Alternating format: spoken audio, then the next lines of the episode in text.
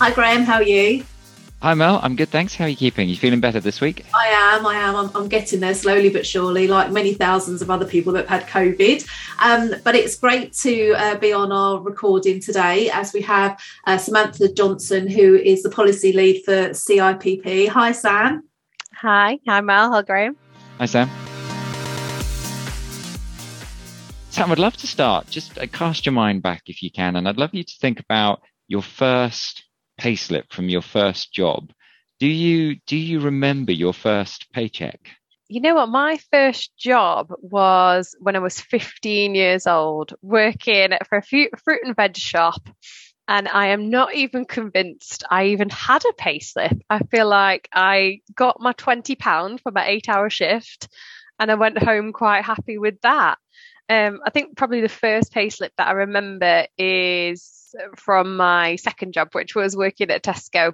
Um, so yes, I remember getting that and being very excited about having a sort of grown-up official um, document of my pay. Fantastic. And and do you happen to remember what you what you did with your first uh, maybe cash in hand at that twenty pounds for the shift at the, the grocers? That so that I do remember exactly what I did because I got that job because I was saving towards a flight to America. Um, so my friend's uh, family lived over in the states, and I was convinced at the time that I was never going to get to go to the states, and it was always my dream to do that. And um, and I was saving to for a flight because I was going over with them to to go and see some friends. So yeah, that was the reason for the job. Fantastic. And did it add up? Did you get to go on that trip? I did. I did. I spent three weeks in Michigan and I loved it. I was 15 years old and um, she had family and, and, kids that were a similar age and we went and looked around the high school and it was like walking through an american um, film set to be honest because it's all sort of the, the buses that you see on the films and all the lockers and all that kind of thing it was brilliant we loved it Fantastic. So um, let's bring it back up to date, and then we'll, we'll we'll talk more about your your career and experience. So, where are you in the world today?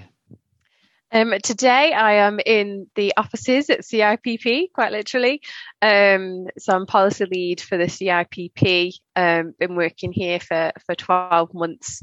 Um, soon to be going into a new role. So I'm actually going to be payroll services director um, for an accountancy practice. Um, be moving into that role in a month's time but yeah, at the moment, leading the policy team here at CIPP. Excellent. And so that's based in the UK and um, looking out for uh, the payroll profession across the UK. So how long how long have you been based there? Um, so I've been based here since, uh, um, for 12 months. Um, my role is actually remote, so I live in Staffordshire, so around about an hour and a half away from Birmingham. Um, so predominantly do my role remotely, but ultimately it's all about staying up to date with legislation, keeping members up to date with changes in payroll policy.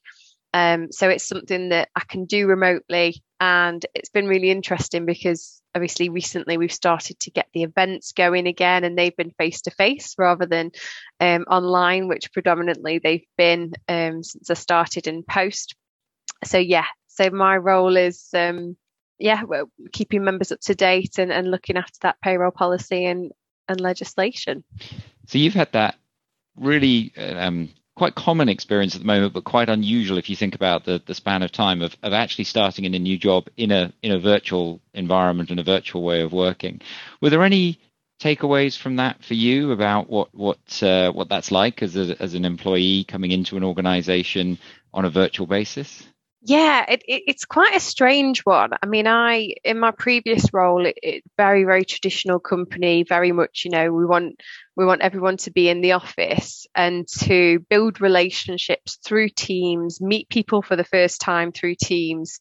Uh, it it was challenging, but but equally, it gave me a great opportunity to have sort of regular one-to-ones to say oh let's have a quick catch up a you know a half an hour even with people outside of the CIPP I've been able to build a, a wider network quite easily without worrying about bumping into people at events or um or, or having to meet people face to face it's given me that opportunity to build relationships up um, on a virtual basis but equally you know it can be difficult i think there's still definitely that place for the office because that is where you can really get creative, you can brainstorm, you can, you know, bounce off one um, one another quite naturally. So yeah, strange experience, but I have been able to mix it up a little bit to to get the best of both worlds really.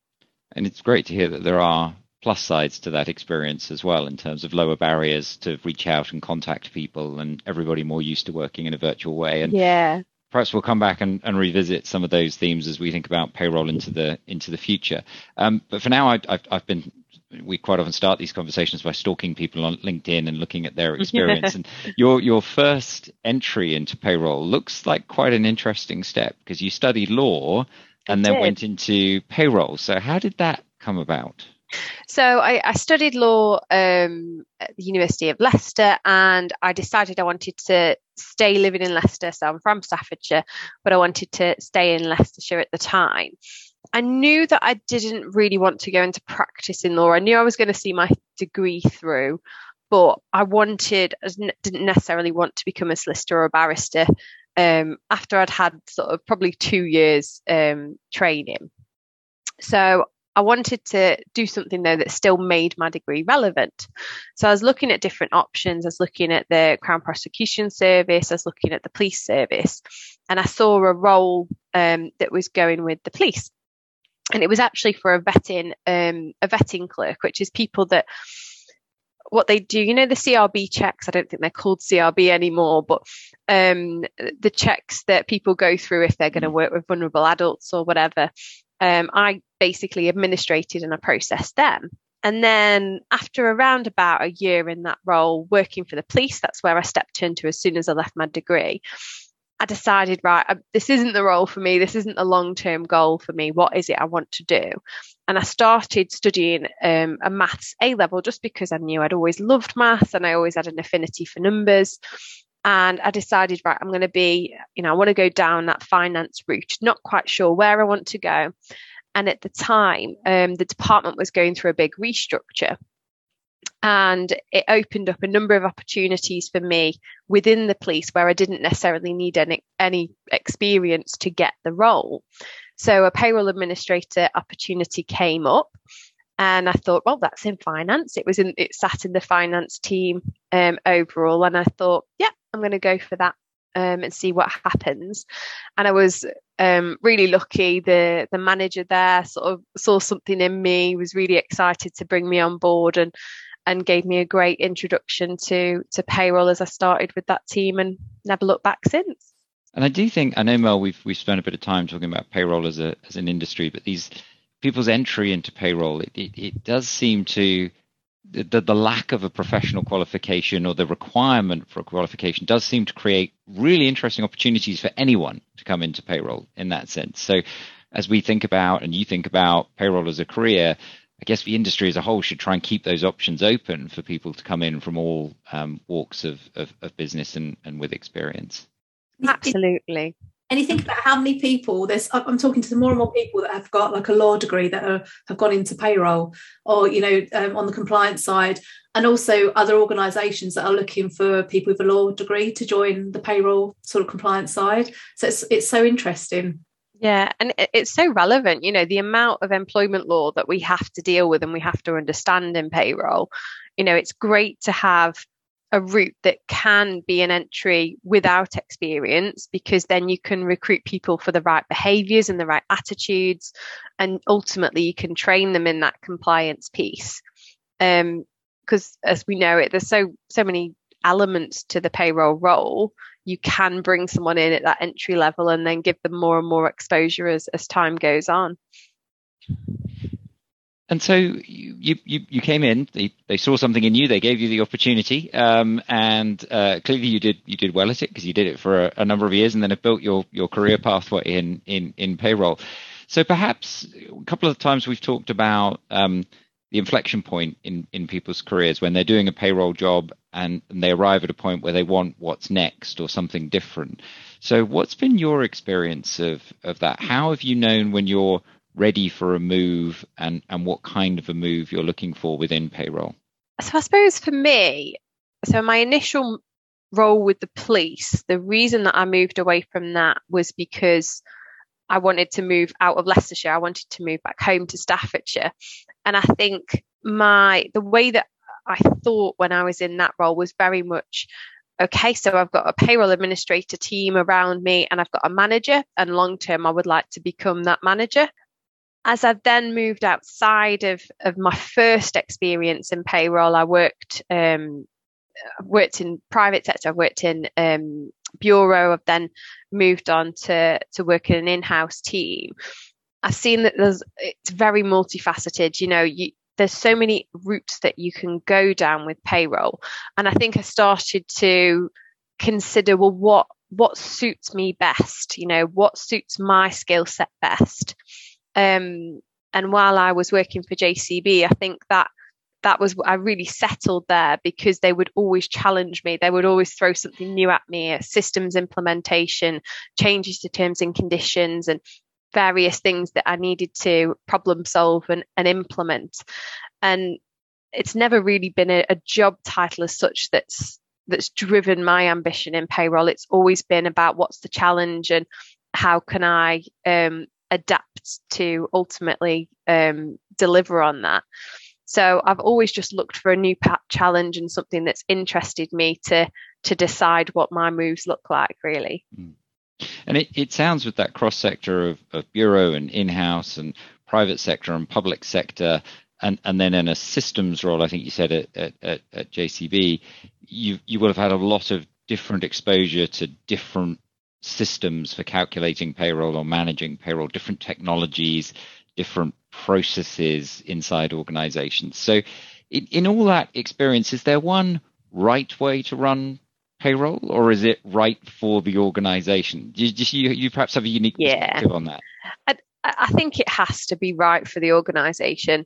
Um, ultimately, there are, of course, benefits that systems can bring that you know automation is is obviously the one that we cite the most ai is something that we're talking more and more about going forward but you know, one of the projects that I led at, at JCB around the system was around uh, what are we ready for? You know, what can our culture adapt to? What can our processes adapt to? Because you could have the best system in the world, but if you've not got the processes in place to ultimately collect that data in the right way and process it in the right way, then uh, you're not going to be able to utilize those systems as, as well as you want to. Um, so it, it's definitely an organizational decision as to how to use technology and payroll. But I think the more that you use it and the more that you can adapt um, yourself and your culture and your processes, ultimately, the more efficient that you can be. And with efficiency, then gives you the opportunity to be more strategic as a payroll function, to have that time to be able to influence the business more and make sure that you're delivering above and beyond what the function would normally do. And was that was that systems conversation in JCB a single country or a global multiple country? They're a business that operates in many different markets. So it's a, it is a global business, um, and we started the conversation off as, as a global conversation. But from a payroll point of view, um, it was a, a UK implementation because it made sense at the time in terms of the way that the business was set up. So we always we started the conversation looking at it as a global viewpoint, but ultimately around that readiness and around that um, what's right for the business. It was a, a UK change that we made um, in the project that I led. Yeah, and I guess for a lot of people, um, payroll systems or the the way you run payroll is so integral to that ambition of being always right on time. Um, you know, making sure that the employees get paid no matter what's going on uh, in the business or around the world. Um, any any advice or thoughts? I mean, you've already offered one great one, which is what are we ready for um, in terms of just going through that process first. But in terms of actually managing a transition or a change, any hard won experience or lessons learned to share with folks? I think the key one for me is about not making assumptions. It's really easy to go into some of these conversations and and there'll be assumptions on both sides and you know don't be afraid of really fleshing out the detail and making sure that both sides are, are singing from the same hymn sheet because you know system software providers will have done uh, implementations multiple times with different clients with different needs. So, really spelling out your needs and really spelling out the outcomes that you're after is so, so important. And I think the other thing that I would say is just accept that there'll be resistance to change because if you if you try and constantly manage and make sure that there's you know that absolutely everybody is happy and and are going to be on board with it you'll you'll never achieve that. You absolutely won't. Accept that there's going to be a resistance. Implement as many plans as you can to mitigate and to support people and help people um, with that change. And ultimately uh, you know reward them and, uh, and applaud them when they've got through the other side. I mean my my team really struggled with the implementation. You know they they got through the other side of it and they thought they weren't going to. They're like how are we going to deliver on this system? We don't understand it. We can't use it.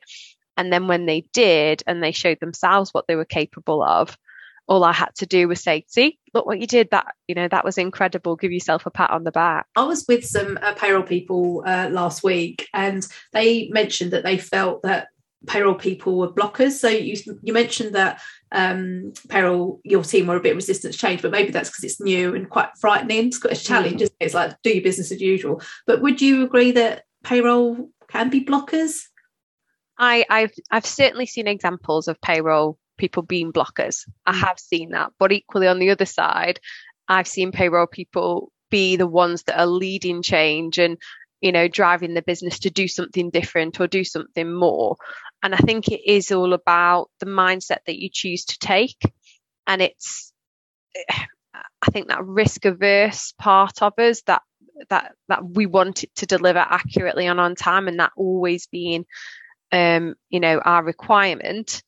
That is something that will always be the main thing in everybody's mind, but ultimately there is also an option of being creative, of looking at things a different way, of you know asking can we change deadlines? Can we change processes? And how do we do that?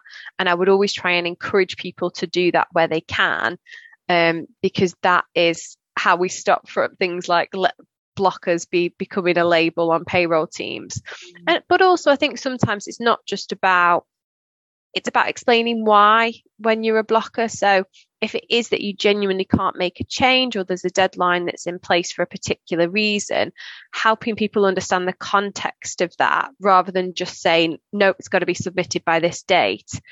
Often that can really help payroll teams become more integrated so stuff like onboarding, you know, build your onboarding process alongside your recruitment team and your HR team. Because if you just say all new starter paperwork needs to be with us by the 15th of the month and give no reason why or anything else, then the likelihood is is is you'll be communicated to the employee as a blocker to say, oh, you, payroll won't pay it because you, you passed the deadline or, or whatever. So keep those communication lines open and build those processes together, I'd say because it is a rather sweeping statement, isn't it? to be honest, very much so. I think in every every um, department in every uh, you know business to a certain extent.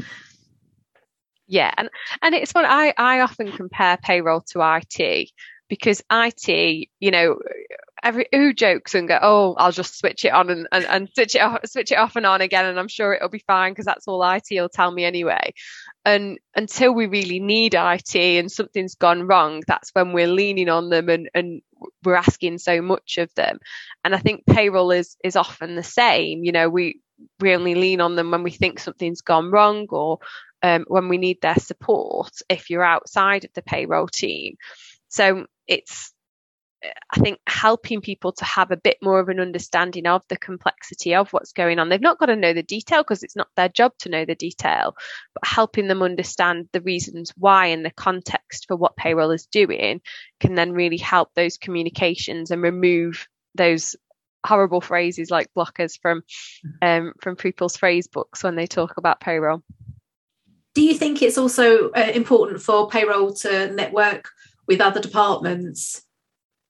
Absolutely. I mean, if we're talking in house, if we're talking bureau, I think it, it it's vital. Um, I know in house often it will sit either with finance or with HR. Quite often you won't see a standalone payroll department in house.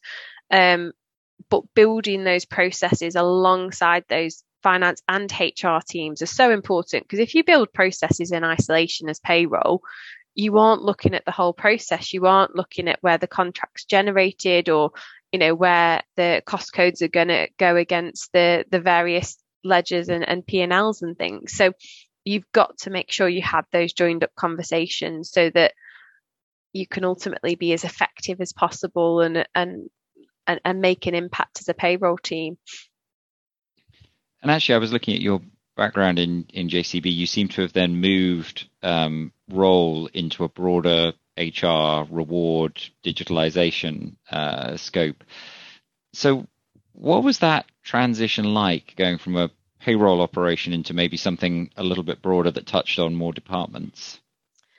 So, because I w- uh, because I was leading the um, the system implementation, it wasn't too bad because the reason that I stepped into that role was that the system meant that we needed to change the way that the HR department worked. We needed a shared service centre that could run all the administration, look after that system. Um, and it made sense that that shared service centre worked hand in hand with the payroll team because they were the two um, sort of pieces of the puzzle that that work together. So really, it was a natural progression for me because I had led and um, sort of implemented those changes from the system perspective. And then I stepped into the role that then looked after that as a business as usual once it was running and up and up and live. So it, yeah, it was um, a natural progression in, as part of that systems implementation, really. But you, you made that step. You say business as usual, but you made that step just through the last two years, which has been the least business as usual pay uh, uh yeah. uh, phase ever almost. So, so again, what, just share a few examples maybe of, of lessons learned or, or, or, your experience of navigating through the couple of years of, of lockdown and the COVID pandemic. Yeah, so we we were very lucky actually that we went live. Um, I think it was November 2019, so before that, we had um, paper payslips. There, the system was 20 plus years old that we were utilizing, um, wasn't cloud based, and um, the accessibility in terms of the team being able to use payroll from a um, on a working from home business pretty much just didn't exist. So, just by pure coincidence of timings, we went live literally within months of um, everything happening with the pandemic. So we were very ready, which was great. Um, we were ready to go and adopt the with the working from home practices and um, and and tick all those boxes that we needed to do. I, I think if it had happened six months previously, it would have been. Um, I, am not sure what we would have done if I'm entirely honest. So mm. we were very lucky that we went forward with the implementation and, and we'd made that digitalization process we well we completed that digitalization process. In in terms of um, the pandemic and the various challenges, I think much like any other payroll professional, you know, it was long hours, it was understanding all the changes in legislation, it was supporting the team and, and, and translating some of them and helping them understand, supporting the wider business, because obviously suddenly the business were very, very interested in um, in payroll and and and the impact that we could have there. Um, so yeah, a, a challenging time, but quite an dare I say it, quite an exciting time. You know, there was lots and lots to get our teeth into, lots and lots of um, challenges and issues to try and solve. I love problem solving. It's you know one of one of the best things about my role. Um, so there were lots and lots of problems to solve at the time that that we could um, yeah that we could look at. Mm. And it is it is interesting, Mel. We've had a couple of these conversations where people had gone live with technology actually not far in advance of of, of the change. So whether that means the folks who were still on 20 year old office based systems are still too busy to come and talk is, is another matter. but someone somewhere has been doing their pre planning and their business continuity planning a- a- against an event, not knowing what that event would be. And in this instance, it was the pandemic. But interesting to see that that there must have been a business case and a conversation that the business went through to say yes we're ready to make a change. We know that we're at the limits of what our current systems can cope with and then to see the return on that so quickly much more quickly yeah. than anyone would have expected. Um, so and if anything the last few years have really thrust um, payroll into a, a spotlight where people have have had to look at it again and, and and say okay you know we're dependent on this. Is it fit for purpose? Has it helped us through the last couple of years and is that that something that the increase in legislation is that something that that that complexity that then led to you taking the role at the CIPP because you're on the policy side now at CIPP as I understand it. Yeah, I think uh, with with payroll legislation and, and policy, it, it's always been something that's really gained my interest. And i you know i in previous roles i was always the person to say did you know this was up and coming? I think i did a gender pay gap calculation about two years before it went live. I didn't even know what the calculation would look like but because i'd talked about it with my director they said right give me an idea of where we're at now. Um, so i had to sort of do a bit of guesswork and, and try and help us understand as a business where where we were. So I'd always wanted to to stay up to date because I really understood the importance of of those policy changes and ultimately then implementing them within a, a, an operational payroll team because you've always got not only legislative things to consider in operational payroll you've then got all the contractual side of things um, holiday pay being one of them, you know, for the contractual side of things with holiday pay, how many days you've got. It, it's very not always aligned with statutory requirements. well, statutory minimum, should I say, because you've got a lot of people that offer above and beyond the 28. Um, and all the variations that you can have in terms of calculation. So I've always kept really close to that. And then when the policy role came up, it just felt like, like I said at the beginning, it was it just felt like a challenge that felt like an incredible opportunity that I could get involved in it policy right at the beginning, but also have an impact on a membership base of thousands and and talk to talk to lots and lots of payroll professionals rather than just in sort of I suppose the bubble that I was in in my previous team. Mm. So I want to switch gears slightly because that's brought us bang up to date in terms of the role that you're you're doing today. Um, as you look back uh, uh, across your career, um, are there one or two defining experiences that have shaped how you think about the role and what you how you're thinking about your next challenge? Because if I understand rightly, you're moving on again soon, so yeah. you'll be excited about that. But as you look back over your previous experience, what are the one or two standout experiences that shape how you approach payroll? I think my first one is was in my first role. So when I worked for the police, um, as soon as I stepped into the role, I think I moved into the role in March and they enrolled me on the foundation degree in September, so on the um, CIPP foundation degree. And the team there really took the time to not just show me the process and the admin of payroll, they took the time to explain right, this is what salary sacrifice is, and this is how we administer it and why we administer it in this way. They explained all of the intricacies of, you know, pension calculations and made me feel comfortable with the context and the compliance knowledge as well as just all right we'll change this salary to 30,000 pound from the first of whatever um, and, and, and the team there were fantastic at that. And then by going on to the foundation degree so early, it gave me a real understanding of how broad a payroll role can be and it not just being an administrative process. So I'd say that was my first defining moment. And then I think probably my second would be at JCB and and and the systems piece, you know, and and looking at a system and what it could do for a team and what the art of the possible was, I saw one how important systems are to payroll teams because that you know it, it, we all lean on pay on um, systems to process payroll, but also how creative you could potentially be when it came to systems and how you could start to define what happens in a business um, by ultimately uh, creating a process that that supports payroll but also supports the employee whether that be through onboarding or offboarding or um, you know changes in in um, contractual changes throughout their their employee life cycle. It was interesting to see how wide a remit payroll really could have. So there's that core task of delivering payroll and and then there's how as you say, it, it supports the employee experience and how wide it can go. So, do you have a view around the future skills and, and what should today's payrollers be thinking about and learning to equip them to succeed in in that broader future?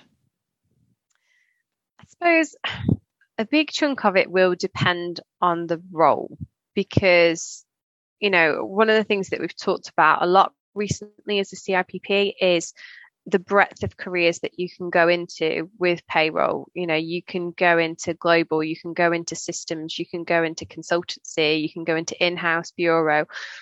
So it, it it's difficult to say there's a certain set of skills because those roles all differ so much depending on where you sit. Um, I mean, I would say my expertise sits more, um, well, my experience sits more in house. And I think with in house, it is all about being a partner with the business, about looking at opportunities to. Payroll have so much data, and what I think sometimes payroll can see things that they assume everyone else sees. You know, Department X is spending two hundred thousand pounds on over time and department Y is spending none. Why, why is there this variance? There shouldn't be. But what they don't realize is that often businesses do split on a departmental basis. You know, that businesses do operate in silos and payroll have a very unique opportunity to be able to see all the finances of a business and what's going on. So I think sometimes pointing out what you might think is the obvious, pointing out the anomalies that are standing out to you in your in that overview that you have of all that data is a way to start conversations and start to have a, a, wider impact on the business because actually you can help them make operational decisions or you can point them into a direction to say it looks like these guys over here are doing something differently. Why don't you go and have a conversation and and and make a and potentially make a change there or, or align more there.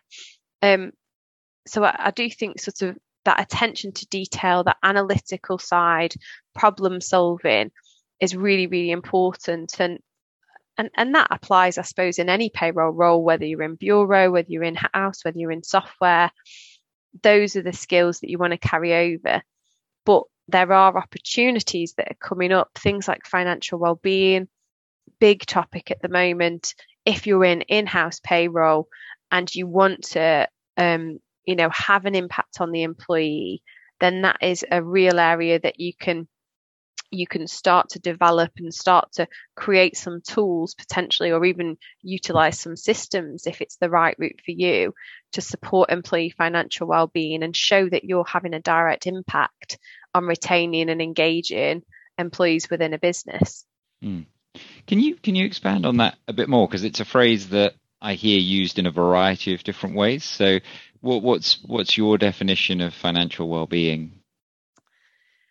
Um, I'm not going to give a definition. What I'm going to do is maybe give a bit of context. So, the way that the way that I've personally explored this area is through the financial education route. And essentially, what I've discovered is that there are lots and lots of tools out there that have been created. I think um, Martin Lewis, the the money saving expert, he's created a whole school curriculum on um, financial education.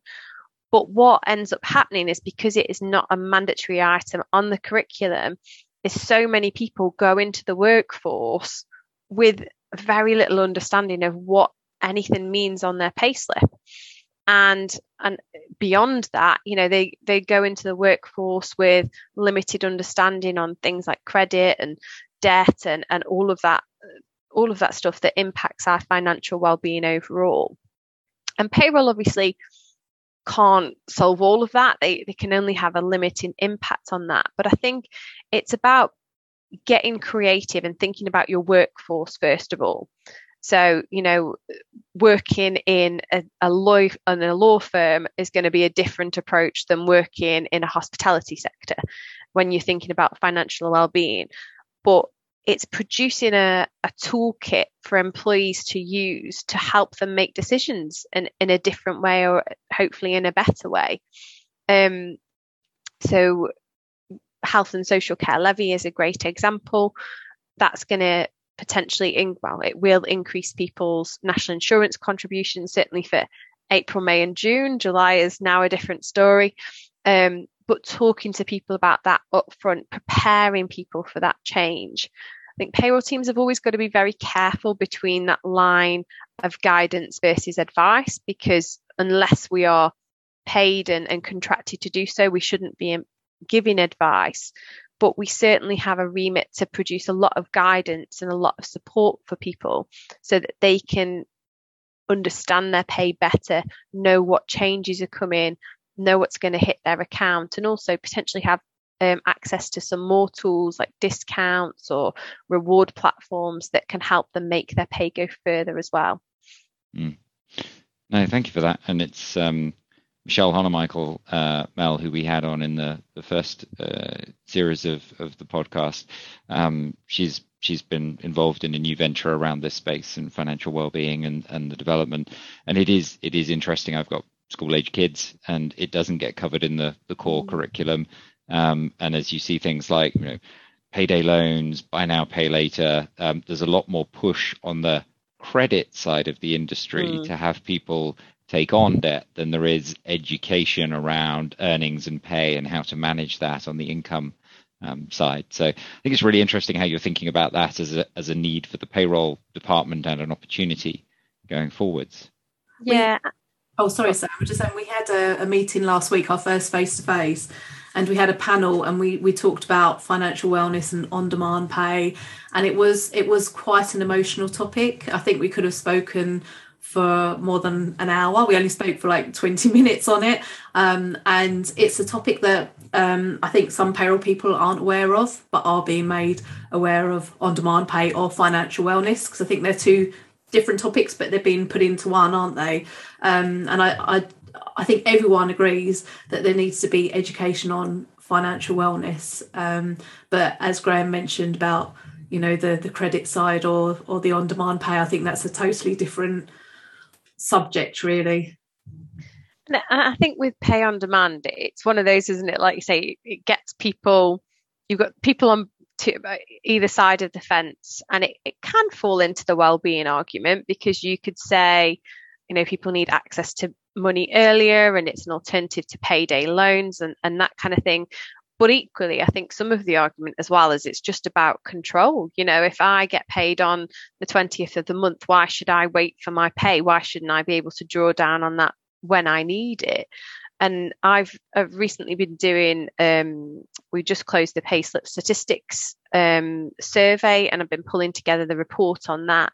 And it's really interesting for the first time. This is this is exclusive, but for the first time in a, in a very long time, we've seen a lot of people, so it's gone from 3% to 20% of people have changed pay frequencies in the last 12 months.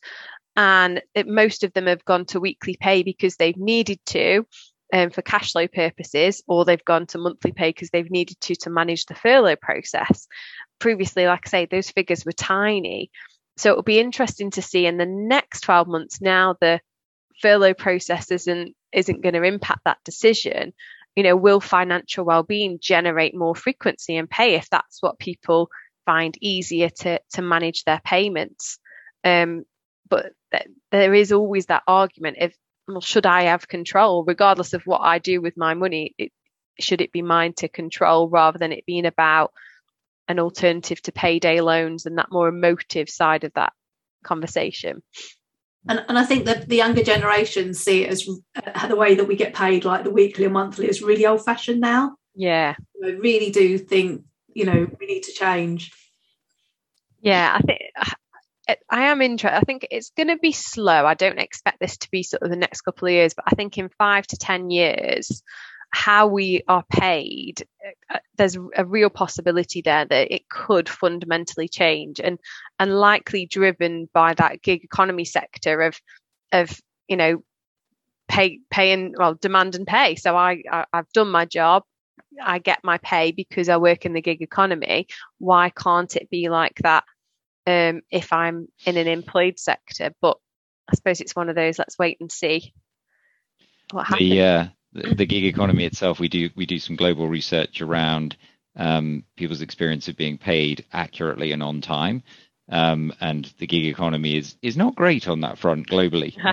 um, so, I, and I, I I think you're right to group the two together because the the danger of any change for an industry or for individuals is if they don't understand the implications of those change, then money in the bank gets spent and then you get to the month end and there's no paycheck that comes in because it's been flowing in on a weekly or on demand or some frequency and you, you haven't necessarily understood the context of the changes. So I do think, you know, you from my personal view, you were on the on the money, so to speak, as being financial wellness and, and financial well-being as part of the education process of how people take advantage of newer ways and, and more digital ways of, of, of, being paid and interacting. You mentioned, you know, just prior to the pandemic, switching from paper pay slips to digital pay slips. It feels like quite a small step now, but the system changes you had to go through to get there were, were quite big. Um, and educating your employees to access it either on a mobile device or on their computer and then I'm sure a number of them still print it out and stick it in a file. no doubt, no doubt.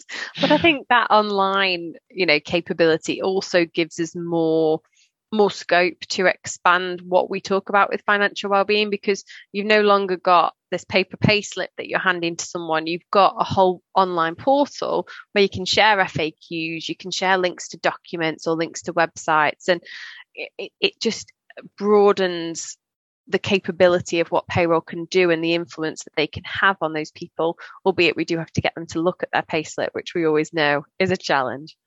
yeah, and, and, pushing it to a mobile device and allowing them to to see it presented differently, not as numbers on a on a on a typed sheet, but as a color graph where they can select, you know, how much tax did I pay? What was my national insurance or what was my pension contribution? Helps, I think, people better understand and interact with it. Um, but as you say, it's it's uh, you know, there's there's a part of the the audience, I think, just never interacts with a, a digital or a printed or any form of a, a pay slip as long as the money shows up in the bank account. They're, they're busy doing yeah. other things. All right, good. Well, we're we're, we're getting um, close to the end of, of time, and you've actually touched on something there around you know, what payroll will look like in the the future. So, curious about how you see payroll developing over the next five years. We've touched on skills, we've touched on the sort of more digital experience of of pay. Anything else that you see coming in the future for the world of payroll?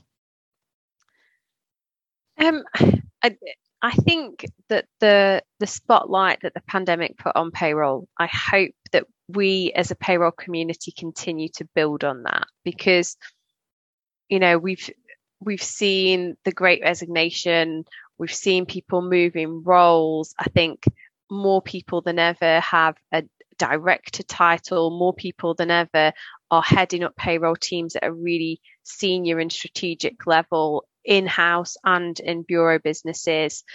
We're seeing the expansion of payroll software. So I, I think what we will see in the future is a much deeper appreciation of payroll, less of an assumption of this back office function. So I said I liken payroll to IT a lot.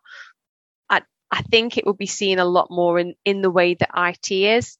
So, you know, we don't worry about it if it's working and it, it's all fine, but we appreciate that what's going on in the background is actually probably complex and we don't want to worry about it because we don't quite understand. I think we, the profile will keep moving in the right direction because the demand for great payroll people is there. Um, you know, the pandemic has shown how important that is. And if we continue to build on that, then um, there, there's definitely going to be a move and a shift in the payroll profile. I think for the actual role itself, um, technology will remain a big part of what we do, being able to understand and interpret and implement technology. Um, compliance is going to continue to be key, and if not more so, we've got the single enforcement body that we know is going to be in, introduced um, in the next few years. So that's going to be looking at holiday pay, a new regime around minimum wage. So, what will that look like? Statutory sick pay is going to be um, look, looked after by a single body for the first time ever, I believe.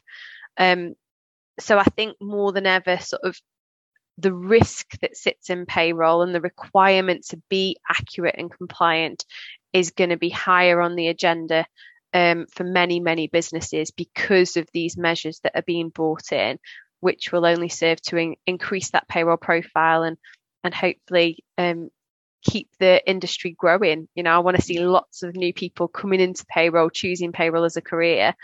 Um, and yeah, I think in five, ten years' time, hopefully we'll have lots of people that have, have joined us.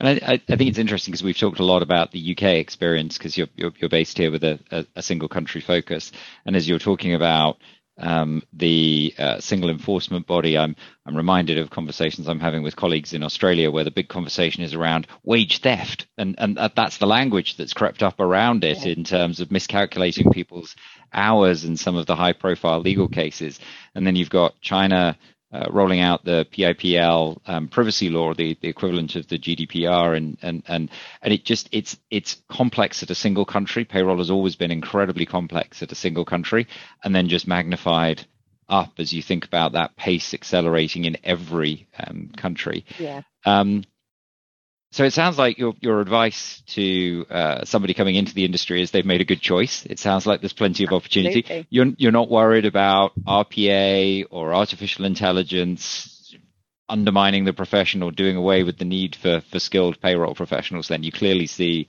lots of future opportunity for for many successful payrollers. Absolutely, I think I think things like AI can only be you know an extra support for payroll teams and what we're capable of doing because payroll teams, AI systems might flag an anomaly, and payroll teams can look at that and say, yes, that is an anomaly, or actually, no, it's not because I don't know bonuses have gone through this month, or whatever the reason is. They have the ability to interpret those um, those messages that are sent out, and I think that's that's the skill for payroll the interpretation the problem solving the analysis the the more that systems can help us with that just we're just going to be quicker at responding we're going to be quicker at sharing that data through the the support of technology fantastic well this has been hugely insightful and uh, much appreciate you you taking the time to talk us through your experience and some of your future perspectives. Mal, any any further questions or last thoughts to wrap up with? No, it's it's been a great conversation. Thanks, uh, Sam, and I wish you good luck in your your new role. Thank you. Thank you very much. It's been good. Good to chat to you both. Thanks, Sam. This podcast is made possible by ADP Global Payroll, giving you the confidence and transparency to transform global payroll into an engine for growth. Begin your journey at adp.com forward slash worldwide and connect with your local global expert.